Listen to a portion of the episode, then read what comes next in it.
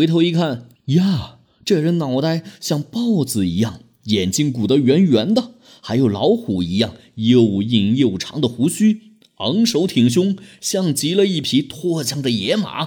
哦，这人肯定也不简单，你说是吧？让我来问问他的名字好了。壮士你好，请问尊姓大名啊？我叫张飞，字翼德。啊，我家里边卖白酒、杀猪肉的，家里很有钱，喜欢和天下豪杰交朋友。刚刚看到你一个人在这儿唉声叹气，所以问问你。哈哈，这样啊，我叫刘备，字玄德，我的祖先是皇室。你看啊。如今黄巾军为非作歹，我可真想扫平他们，为国效力啊！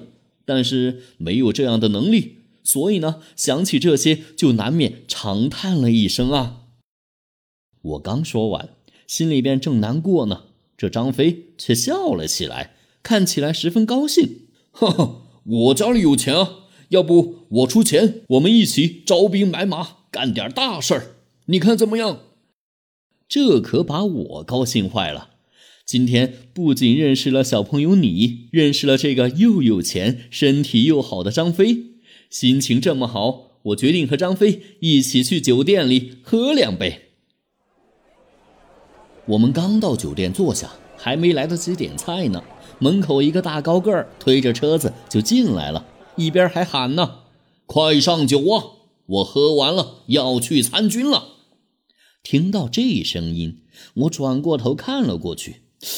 啊，这大汉的脸居然红得跟大枣一样，还有一双丹凤眼，特别精神，眉毛很浓，最明显就是这胡子了，非常的长，浓密的往下生长，看起来威风凛凛。我心想，我和张飞不是打算招兵买马，一起干大事吗？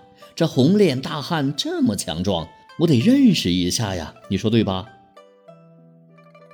一边想着，我就站起身来，邀请他过来和我们坐在一起，对着他客客气气地说：“好汉，你慢慢喝，慢慢吃，酒管够，肉也管够。只是不知好汉尊姓大名，为何参军呢？”哦，我本来叫做管长生，是河东亥阳的人。我们那儿有个恶霸欺压百姓。我为了保护乡亲，就把他给杀了。后来改名换姓，叫做关羽，字云长，已经四处逃难五六年了。这不，刚刚看见黄榜招兵买马，所以我就来参军来了。听到这里，我不仅佩服关云长为人忠肝义胆，更因为他要参军而感到特别高兴，就立马告诉他我和张飞的想法。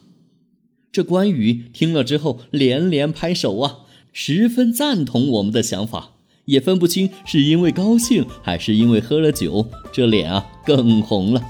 张飞在旁边高兴的手舞足蹈，睁大了眼睛说：“我家庄园后面有一大片桃园，这个时候花开繁茂，特别漂亮。我们明天就在那里拜祭天地，结为兄弟，怎么样啊？”说到这里啊，张飞甚至做起了结拜的动作，别提多高兴了。我和关羽也非常高兴地答应下来，相约明日再见。